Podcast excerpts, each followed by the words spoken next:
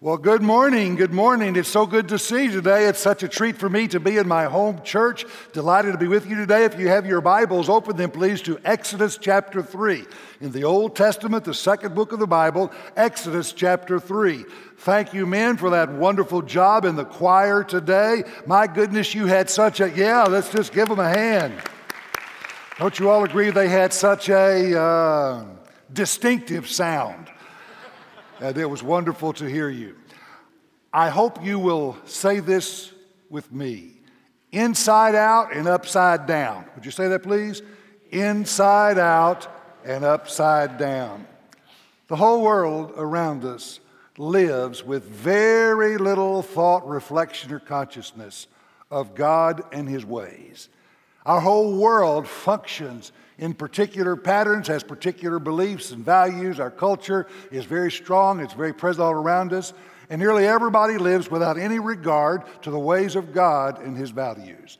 That means when Jesus Christ enters into this world, when He enters into my life, and He gets engaged with us as we are living, He has a tendency to turn, to turn things inside out and upside down, to look at them from a very different perspective than the world does, from a very different perspective than the way we were trained, even without being consciously trained, from the way we were taught, even without being particularly taught. And Jesus, to bring us into His ways, into His approach, into His values and His perspectives, has to turn things inside out and upside down. So it is with leadership. This is a very popular topic in our world today. And I will assure you, you could go into any bookstore in America and find the leadership section of that bookstore. And there are dozens of books, if not more, published every year about leadership. It is a huge business to talk about, to discuss, to analyze, to evaluate leadership. Lots of ideas on who a leader is and what a leader does. But God has a view of leadership that is inside out and upside down. That is very different to the literature. And God tends to teach us His view, His perspective, His way, not with written instructions on how to be a leader but with the lives of people that God uses in leadership roles. And I think all would agree in church, out of church, secular, sacred, all would agree one of the most significant leaders in the history of the religious life of the world was Moses. Great, powerful, tremendously influential man. So, what does God teach us about leadership in the life of Moses? His story starts as a leader in Exodus chapter 3. He is not working as a leader, he is working as a shepherd. The only thing he's leading is sheep. And the only thing he's interested in is finding food for them to eat and water for them to drink. And in Exodus chapter 3, Moses is out far away from his home with the flock in the wilderness when all of a sudden he comes upon a very unusual sight. Exodus 3 opens with Moses at the burning bush when he saw this bush on fire, but not being consumed. And he walked over to check it out, and he discovered that God was waiting there to speak to him and to call him to a very specific leadership role. I guess you could say Moses heard it through the grapevine, or rather, maybe a burning grapevine. When God said, Take off your shoes, you're on holy ground, God said, I am calling you to go back to Egypt, the place from which Moses had fled after he was discovered as a murderer of one of the Egyptian guards. I want you to go back there. I know all of the afflictions and sorrows and troubles of my people there, and I am going to use you to bring them out of Egypt into the place that I have prepared for them. Wonderful news. glorious news, fabulous news. God wants to use the God who is able to speak through a burning bush that is not being consumed. What a dramatic call experience. Wonderful news, happy news. And that's when the lessons on leadership began to unfold. For we see Moses and his reaction wanting God to understand there were five reasons why he's not a leader. Now, that's very important for you and me because most of us today, when we know, okay, it's a leadership series in church talking about the role of those of us who are members of this church as leaders in the church, thank goodness I don't have to listen to that one. Thank goodness it's not going to be about me because I am not a leader. And so many people think that there is no particular role for them in the life and work of a congregation. So maybe you will find some things you agree with in the understanding of Moses. He had five reasons he knew he was not a leader. Reason number one we find in verse 10 and 11. Therefore, come now, and I will send you to Pharaoh so that you may bring my people, the sons of Israel, out of Egypt. Great, wonderful, stirring call of God to leadership. But Moses said to God, Who am I that I should go to Pharaoh, that I should bring the sons of Israel out of Egypt? Moses said, I know I'm not a leader because it's not my ambition. I'm not yearning to be a leader. I have no desire to be a leader. Therefore, clearly, I am not a leader. Who am I to even think of myself as a leader? God responded and he said quite clearly, I am the one who will get it done. Inside out, upside down. And this is the theme through everything we learned from Moses God trying to communicate one simple lesson it's not about you, it's about me. It's not about you, it's about me. Look at God's response in verse 11. 12. And God said, Certainly I will be with you, and this shall be the sign to you that it is I who have sent you. When you have brought the people out of Egypt, you shall worship God at this very mountain. I am going to get this done. Okay?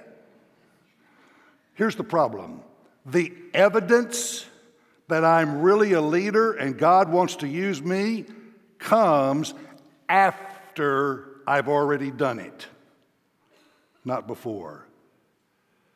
This is called faith. Something that God wants to teach you. Something that you're not really learning until you discover how hard it is to believe God in God alone is the one who's going to work through your life, and you can't do it if He doesn't do it. For you see, leadership, very important lesson. Leadership is an assignment and not a goal. It's not something to which you aspire, it is something that God wants you to do.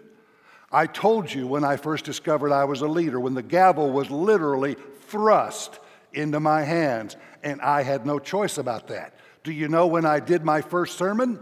Not when I called a church and said, Could I preach? Not when I asked for opportunities to stand up in front of people and speak.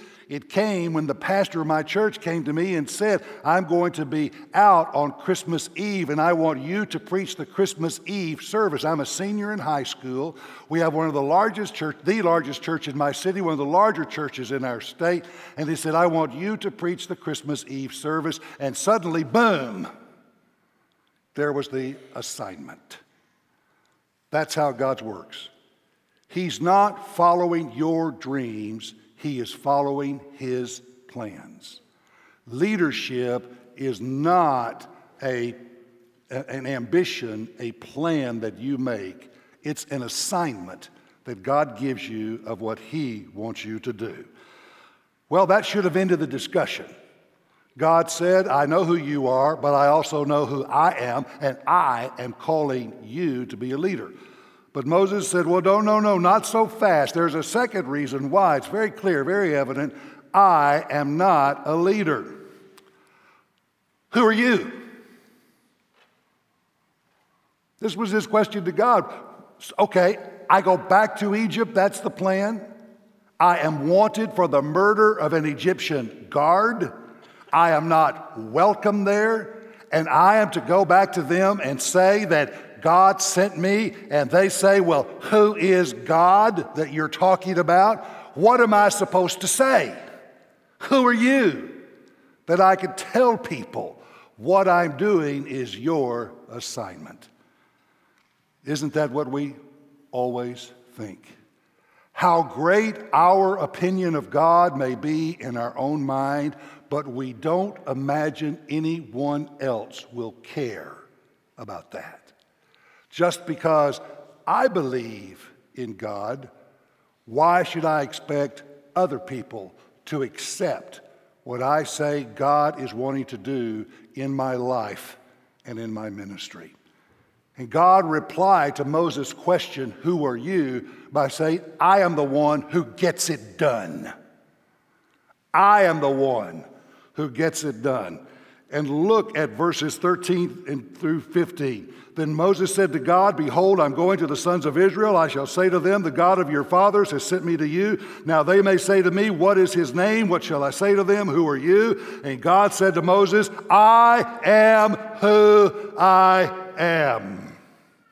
Thus you shall say to the sons of Israel, I am has sent me to you. And God furthermore said to Moses, Thus you shall say to the sons of Israel, The Lord, the God of your fathers, the God of Abraham, the God of Isaac, the God of Jacob, he has sent me to you. Leadership is about faithful following, not careful planning. This is what so many people don't understand. Moses was not a great leader because he wanted to be a great leader. Moses was not a great leader because he had an opportunity. No one was stepping up to lead the children of Israel out of Egypt, so Moses said, Okay, I'll do that. Moses was a great leader because he was following what God wanted him to do. God knows you, and God has purposes and plans for you. And your purposes and plans from the mind and heart of God are every bit as important as mine are. Well, you look at me. I'm a seminary president. I have obvious and clear responsibilities. It is clearly my job to be a leader. It's your job too. Because the bottom line for my job is follow what God wants me to do. And that's yours too. You know me, you don't know Mr. Beavers.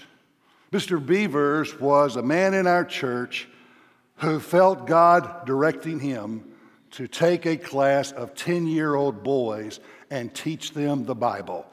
And oh, we were a rowdy bunch and not an easy group. Mr. Beavers, he worked very hard at that job. And his goal was find some way to make the Bible so interesting to these boys they will read it themselves.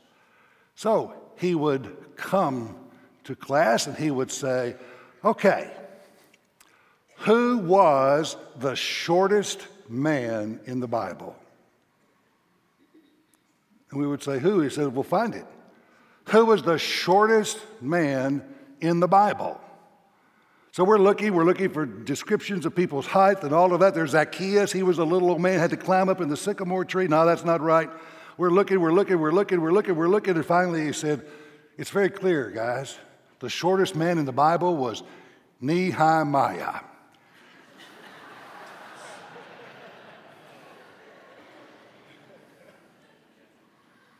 He came in one week and one of the most popular television shows in the nation at that time was about a talking horse named Mr. Ed.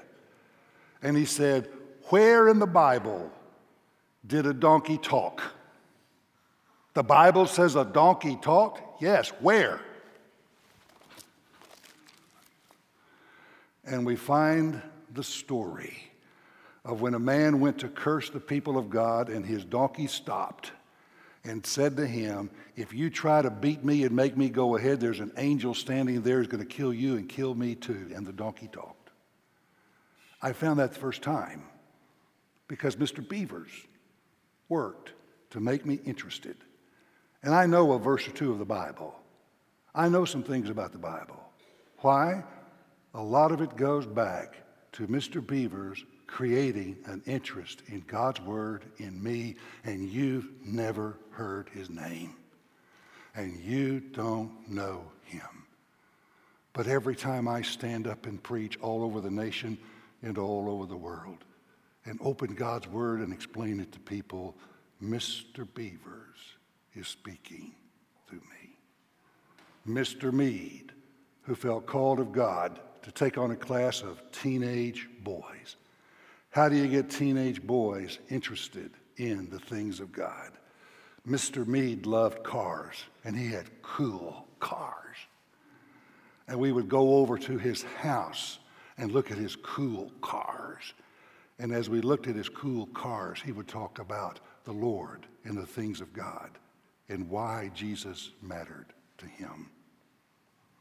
Leadership is about faithful following doing the things that God wants you to do, not imagining and creating things you think you can do for God. All you have to do to be a great spiritual leader is play follow the leader, stay close with Jesus. Don't try to come up with great ideas. God's done a pretty good job of that. You follow his ways and his ideas. And that's what he said to Moses. Who am I? You're asking me who I am? I am the God of Abraham, Isaac, and Jacob. I am the God of your fathers. I am who I am. I can handle this. I've got a track record. The question is, will you accept it? Everything that I've done in the past is an illustration of what I can do in your life. Are you ready to accept it? Will you follow? Will you do it? Ah, but Moses said, Well, I still know I am not a leader. How do you know you're not a leader? Moses said, I don't know how to be impressive. I don't know how to be impressive. How can someone like me get the attention of Pharaoh? I mean, we all have this image of what a leader looks like, don't we? Leaders are people who are handsome and strong and very intelligent and witty and charming and everything like that, right? Nah, the big fat ugly guys who work as seminary presidents. That's what leaders are. The job is not being impressive, the job is being faithful. And Moses was very worried. Why would Pharaoh give me the time of day? Why would I get past being arrested when I go back to the place where I murdered a member of Pharaoh's guard? Why would Pharaoh give me the time of day? And look at verse 4 uh, chapter 4, rather, verses 1 through 9. Moses answered and said, What if they will not believe me or listen to what I say? For they may say, The Lord has not appeared to you. And the Lord said to him, What is that in your hand? He said, It's a staff. Then he said, Throw it on the ground. He threw it on the ground, and it became a serpent. And Moses fled from it. But the Lord said to Moses, Stretch out your hand, grasp it by its tail who picks up a snake by its tail? Grasp it by the tail. And he caught it. It became a staff in his hand so that they may believe that the Lord, the God of their fathers, the God of Abraham, the God of Isaac, the God of Jacob has appeared to you. The fact that people will question your leadership should not be a surprise to you. Because remember, what does God do? He turns things inside out and upside down. And you may not be the kind of person people expect to step up and do something in this church or in the service of the kingdom of God. Our seminary is full of people like that. Where do preachers and ministers and missionaries come from? They come from the pews of Baptist churches. Do you know our typical student is married and has at least one child? Do you know what that means? That means just about all of them were doing something else before they came to seminary. Most of them were doing some other job before God called them to preach. They were business people, they were teachers, they were lawyers, uh, they were physicians, they did all kinds of things, and then God called them into ministry. They were doing something else. And we do not accept them on the basis of what they were doing. We accept them on the basis of what God can do in their life. And God always provides evidence of His calling to those He wants to use. And He will do that for you. I know I'm not a leader because I don't know how to be impressive. But God says, evidence is my specialty. Leadership is a function and not a position. That may be the single most important lesson about leadership that God has taught me. Leadership is not a position that you occupy, it's not a title that you hold. It is a function, it is something that you do for the kingdom of God. So I had to be a leader when I came into our seminary long before I was ever president. I was the youngest guy in the faculty room. When I walked in, I was the youngest guy there everybody in that room were my professors. They had me as a student. And I was given a responsibility to completely change a program that the seminary had, but I had no authority, I had no position, I had nothing but the image of being a student, and I had to find a way to completely transform that program. God made a way. God will always make a way. So, if God is calling you to work with the children in our church, oh, how we need men who will invest their lives in the infants and the children of this church and nurture and care for them. Oh, God may be calling you to work with the teenagers of our church, with the women's ministry of our church, with the finances of our church, with all the service aspects of our church. And you think that just doesn't sound like me. Yeah, you're right but it sounds a lot like God. And God always enables us to do the things that He wants done. Leadership is not the title that somebody gives you, it's not the position that you occupy, it's a function that you perform for the work of the kingdom of God. Don't focus on the title, focus on the function. Well, Moses said, You know, God, uh, that's very, all very interesting, but I am still convinced I am not a leader. How do I know I'm not a leader? I am not a leader because my weaknesses are greater than my strengths. My weaknesses are greater than my strengths. I don't talk so good. I'm not somebody that stands up in front of people and does things. Oh, now, Aaron, Aaron, Aaron, Aaron, that's your guy. Smooth talking Aaron. Far better at something like this than I could ever be. God's response, as we look at verses 10 through 12 of Exodus chapter 4 I made your mouth. Did you not think that I could handle this? You are going to come, when you serve the Lord, you are going to come in vivid contact with your weaknesses. You think you know them now? You will know them very vividly when you begin doing what God wants you to do because they will jump up in technicolor in front of you in very intimidating ways. And you will see as you seek to be faithful to God that God has given you something you feel like you were just not cut out to do. So God has called me to the ministry of preaching the word. And several years ago, while I was a student, I was invited to speak to a state youth conference uh, in another state. There are going to be 4,000 teenagers there in a civic center in the capital city of this state. And I got there, and my sweet wife Rhonda was with me, and we came in there, and there were 4,000 teenagers sitting on the hard wooden seats of a civic center. And the program was the worst program ever devised for teenagers in the history of the human race. For an hour and a half, this was the program. We're going to have two numbers from our state youth choir. We're going to have two numbers from our state youth ensemble. We're going to have two numbers from our state youth male soloist. We're going to have two numbers from our state youth female soloist. We're going to have two numbers from our state youth band. We're going to have two numbers from our state youth mini band. We're going to have two, and it was these unconnected music pieces without any participation, no congregational singing, nothing, this parade of people. And the last thing before me was a presentation by the State Youth Drama Group, who did a presentation reenacting the crucifixion of Jesus. As they are nailing Jesus to the cross, they had one kid who was playing the role of the lost sheep, representing those for whom Jesus died. And that kid playing the role of the lost sheep had a sign saying lost sheep, and he walked around the program going like this Bah! Bah!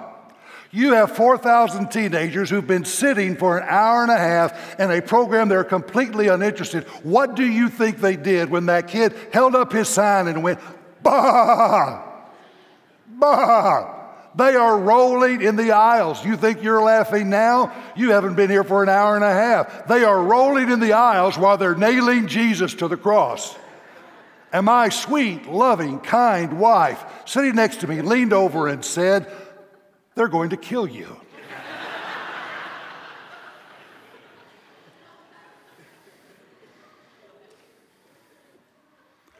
God will bring you face to face with your limitations. He knows your weaknesses better than you know them, but He is God. And when you are a leader, you accept a willingness to be humiliated, not an expectation of being exalted. That's the job. Well, what did I do? Well, it was my turn. They turned out all the lights while the drama crew got off. I went to my mark on the stage and I stood with my back to the audience. And the spotlight came up. And I waited about 10 seconds, an eternity. And I turned around and I said, You mean it's finally my turn to speak? Well, they all laughed. And I said, You know, the nice thing about being the speaker on a program is sometimes you get to stand up instead of having to sit down. They all laughed. Said, Why don't we all stand up for a moment? They all stood up. They're all buzzing and talking and everything. They're very, very, very, very bored. And I said, You know, uh, as you're taking your seat again, you should be aware. I want to give you a warning in advance. I have no idea what is actually going to come out of my mouth. I know what's supposed to come out of my mouth, but you never know what's actually going to come out of your mouth. Sometimes preachers say things they don't really intend to say say. Like I was at one church one time and the preacher said, Let's have a special time of prayer. I want everybody to put your seat on the head in front of you. Well, they laughed. And then I said, I, I, was actually preaching one time, and my wife began laughing in the middle of the sermon at a point in the sermon that I didn't think was particularly funny. And after the service, I said, What were you laughing at? She said, You said that God was high and exhausted on his throne in heaven. Well, after that sermon, he probably was. And then I said, my all time favorite happened in my church, First Baptist Church of New Orleans. At that time, Rick, we had a very dignified, very uh, traditional, very somber minister of music. And he was introducing a guest to do a special music before the sermon, right before the sermon. We were on live television at that time and radio. We had a full house. And he said, And now, coming to sing for us is Dr. Clint Nichols, the director of our seminary queer.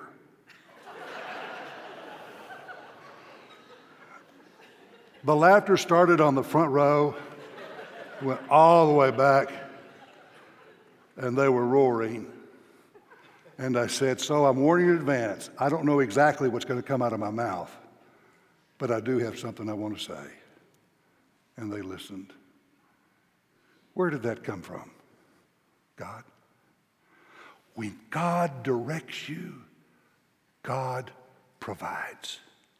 He will always be there to make it work when you are willing even to be humiliated and you're not looking just to look good. Well, but Moses said, You know, I, I, yeah, you made my mouth. I, I still know I'm not a leader.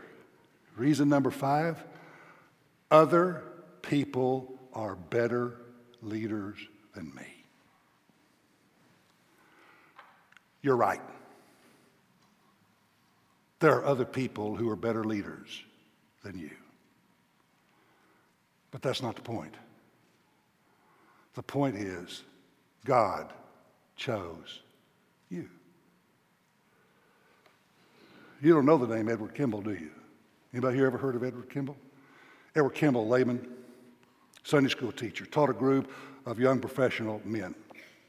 He had a, a kid, young man in Sunday school, country hick. I mean, a big time country hick probably the worst English grammar he'd ever heard in all of his life. He'd come to the city of Boston uh, to work in the shoe business, and he had a job in a shoe store. Knew nothing about the Bible. Thought John 3:16 was a bathroom on the third floor. I mean, he knew absolutely nothing about the Bible.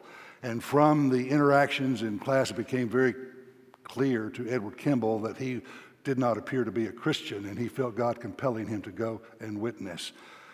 He started, he went there to his place of business. And as he got close, he got very nervous. What if I interrupt him with a customer? What if he doesn't want me to be there? And he just walked past the door of the business, kept on walking.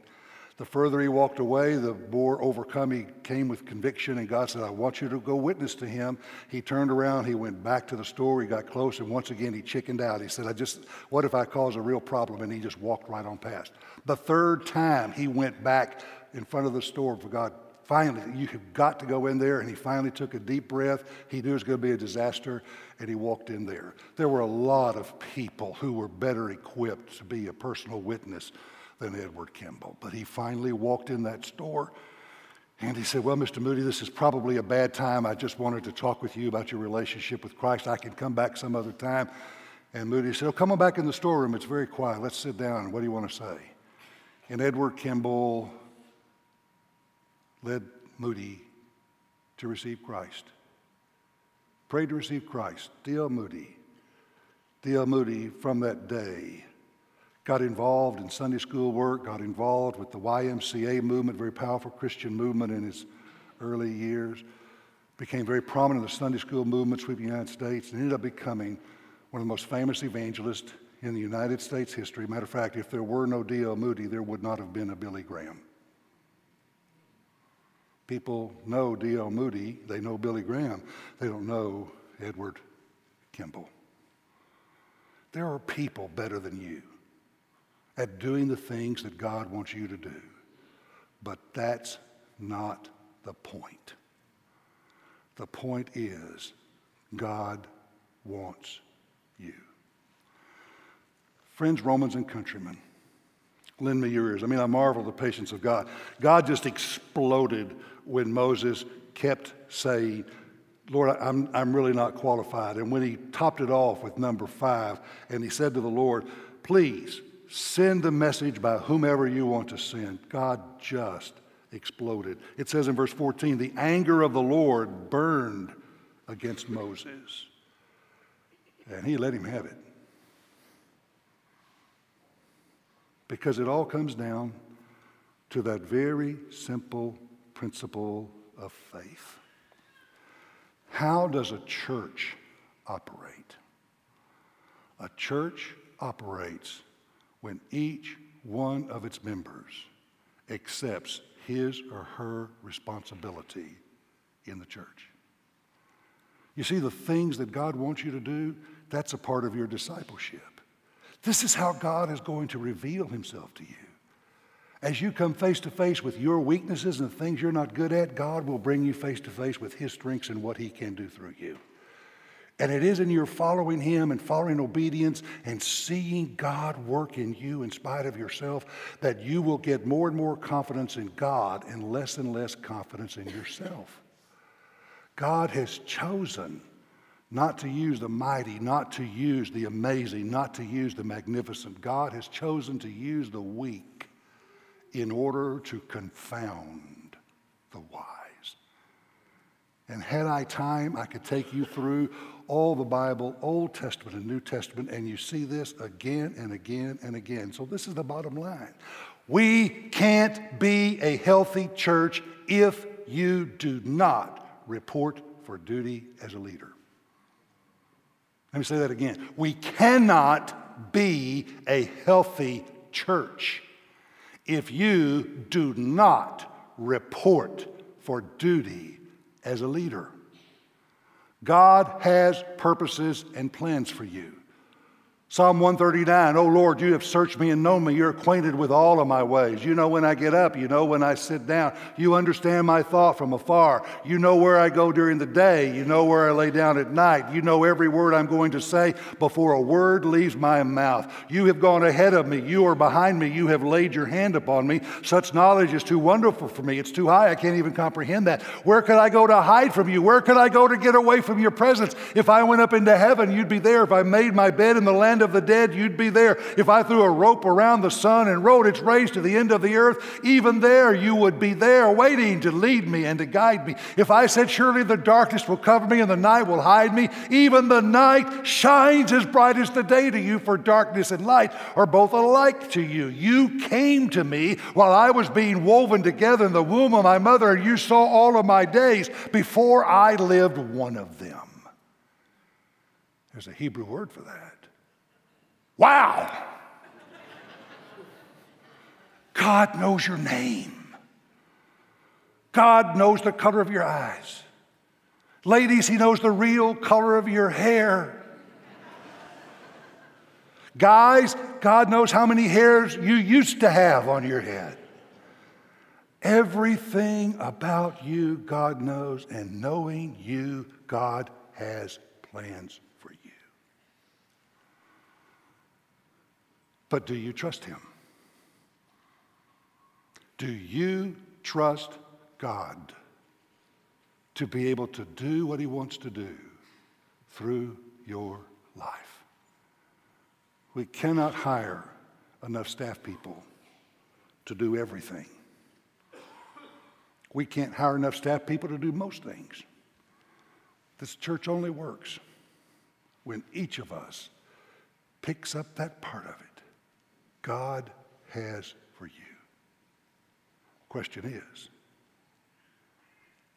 are you ready to accept it? Will you give yourself to it? Will you be the Mr. Beavers? Will you be Ken Mead? Will you be Edward Kimball? Will you be just an average church member who says, Yes, Lord, yes? I will do this thing that you want me to do. The whole future of our church doesn't hinge on who our next pastor is going to be. It hinges on whether or not you and I are ready to trust God and do what God wants us to do.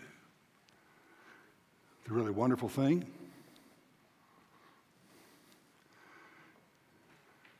you'll like what happens when you are faithful to Him. Trust Him and see what He can do. Would you join me for a word of prayer? Every head bowed, every eye closed. Just a moment, we're going to have a time of prayer. After that time of prayer, as is our custom, we're going to have a time of invitation. Boy, that's a very special time. There are people who think a person's relationship with God is a private matter, that publicly doing anything with God is somehow inappropriate and completely unnecessary. Nothing could be further from the truth. Our life with God is public. Remember, He turns things inside out and upside down. And here I am, an introvert by nature. That's who I am. I am a quiet person. I love being by myself with a good book. But God has called me to be an evangelist. God has taken me so far out of my comfort zones. And it all began with the day I responded to a public invitation to say, Yes, God, I will do what you want me to do. If you were here today and there's never been a time in your life when you opened your heart to the love and forgiveness of God through faith in Christ, do not wait another day. Do it now.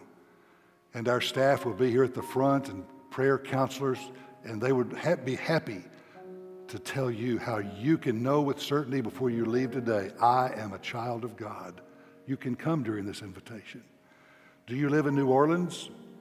Do you have a church home? If you live in this place and you don't have a church home, what an exciting time to join a church, to be a part of a new chapter, be part of the journey, getting ready for this new pastor who's going to come and, and the new things will be unfolding in the church. It's a wonderful time to be a part of the church. You can come and say, okay, God, I'll plant my life here. I will be in this place to serve you. Maybe you are here today and you are a Christian and you're a member of this church. But God wants something more of you. You've got your spot where you always sit when you come to worship. You've got your friends, your people that you know. But do you have your ministry? Do you have your assignment? Is it teaching the Bible? Is it working with children? Is it working with college students? Is it engaging in one of our ministry points that just scares you to death? You have your membership. But do you have your ministry?